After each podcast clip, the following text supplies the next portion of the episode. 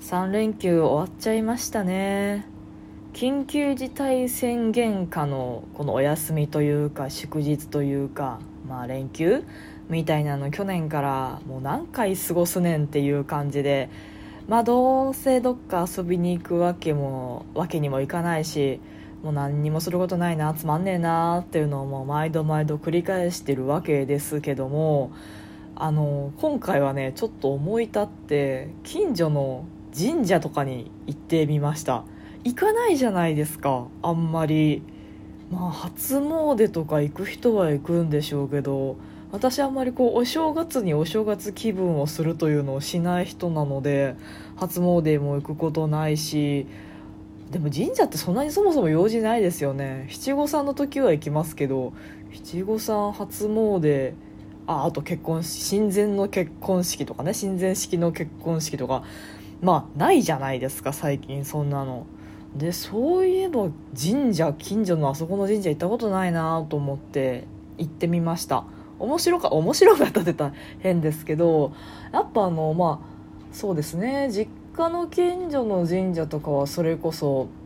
家族で初詣とかお参りとか行ってましたけど、まあ、近所の神社ほぼ初めて状態で行って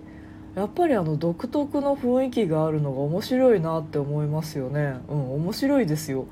あまあ、結構大きめの神社でちゃんと参道があってで何て言うんですかね。あの聖なる森じゃないんですけどちゃんとちゃんとした神社って本当あのお宮さんの前に参道があってちゃんとそこの森というか木々は全部もう聖なる神様のいるところで入っちゃいけ禁足地まではいかないですけど入っちゃいけませんとかほぼ丁寧にすごい伐採とかもされててあの昔のままの樹齢樹齢すごい立ってますみたいな。めっちゃ幹太いんですよ。直径で言ったら23メートルあんじゃね？みたいなでっかい木が生えててなんかそういう原生林じゃないけど昔からある森みたいなのが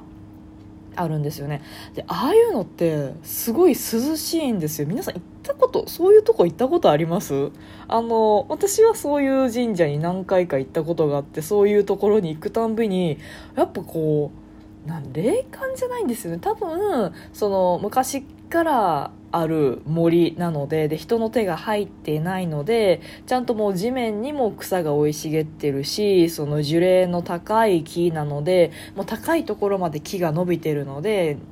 日差し？直射日光も当たらないしで葉っぱも生い茂ってるから、えー、光合成っていうんですか？呼吸っていうんですか？多分酸素濃度も高いし水蒸気もたくさん出てて湿度も高いしっていうので、まあ、科学的に多分ひんやりするっていうなぜこの神社の前の森は入るとひんやりするのかっていうと多分科学的には説明できるんですけどできるんですけどでもやっぱり入った瞬間その森の外と中ですごいこう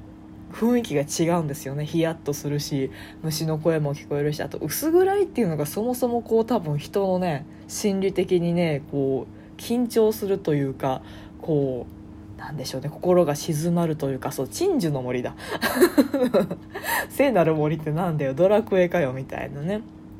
鎮守の森と言われるようなそういうところに入るとやっぱりあのひんやり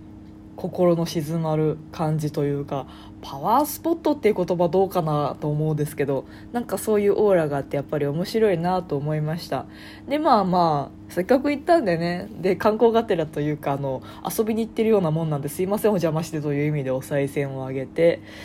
であのお守りとかおみくじとかを引こうか買おうかいつも迷うんですよね。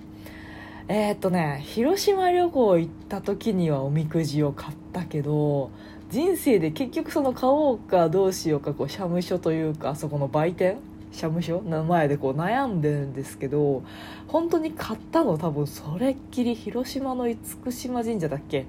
なんかあそこで買っただけかもしれないですね。なんかおみくじに頼りたくないとかなんかそんな感じがあなんかお金払ほど引きたいかと言われると別にいいかなみたいな。なんかそんな感じがしておみくじは引かず。そしてお守りもね別にあまあかつて小学校の時に友達と一緒に行って、まあ、お揃いで買おうみたいな。それがねなんか結構可愛かったんですよ。こう小学生の心をくすぐられる感じのちょっと小ぶりな感じで色も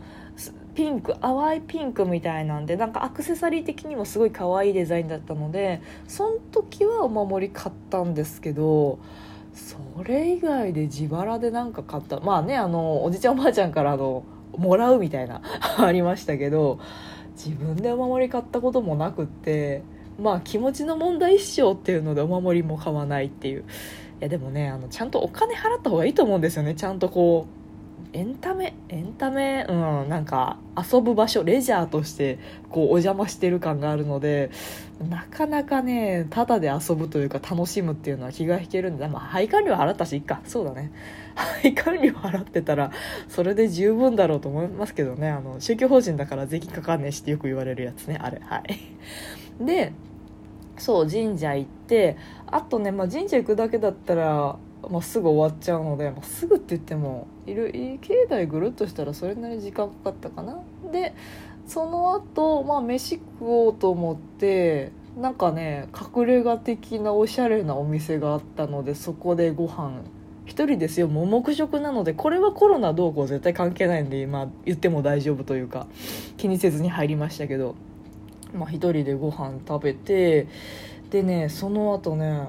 足湯に行きました。猫だって吠えたい。この番組ではリアルではちょっと喋りづらいこと。だけど誰かに聞いてほしいこと。日々の雑多な所感をいかに言葉にできるか。鋭意挑戦中です。少しの間お付き合いいただけますと幸いです。あの私銭湯が好きなんですよ。まあでもコロナで行け行ってないんですよね。あの銭湯って要はその体液とかすげえ混じるじゃないですか。汚い言い方をすると。であんまりその飛沫感染じゃだけじゃなくてコロナっていろんなところからうつりますよって言われてるじゃないですか。だからさすがに銭湯は怖いなと思って緊急事態宣言が出ようがまん延防止が出ようが何も出てなかろうが銭湯だけは本当去年コロナが出てからずっと行ってないんですよね。ただもうさすがになんか銭湯的なところに行きたいなと思ってて。で足湯のお店があることに気づいたんですよ。ね。で、足湯ならまあいっかと思って、まあ、オ、ケどうせ多分足突っ込んだやつ洗うし、そんなこう、バシャバシャバシャバシャこう水が混じるタイプではないと思うので、よしじゃあ足湯カフェなるものに行こうと思って行ってきたんですけど、足湯カフェめちゃめちゃいいですね。足温めるだけでしょって思うじゃないですか。全然違う。足温めるだけで全然違う。あの世の中に温活というものが溢れてる意味も分かりました。副交感神経優位とかになるんでしょうね。足をその、まあ、お湯張った桶に突っ込んでぼーっとするっていう場所なんですけど、まあ、お茶ぐらい出してもらえるんですけどそれでぼーっとするだけっていう場所なんですけどすごいねポカポカしてきてなんか眠たくなってくるんですよね。でもしばらくこう椅子にもたれかかってぼーっとして目を閉じたら寝てしまいそうだけどまあいいか寝てもと思ってこうぼーっとしてで大体3 4 0分ぐらいぼーっとして過ごして、まあ、それで「ありがとうございます」って出たんですけどそのね足を終わった後自分で足触るじゃないですか。拭くためにお湯拭くために。そしたらねもう足がポッカポカなんですよポッカポカ。それでねえー、っと血行が良くなったというかなんて言ったら気持ちいいですね。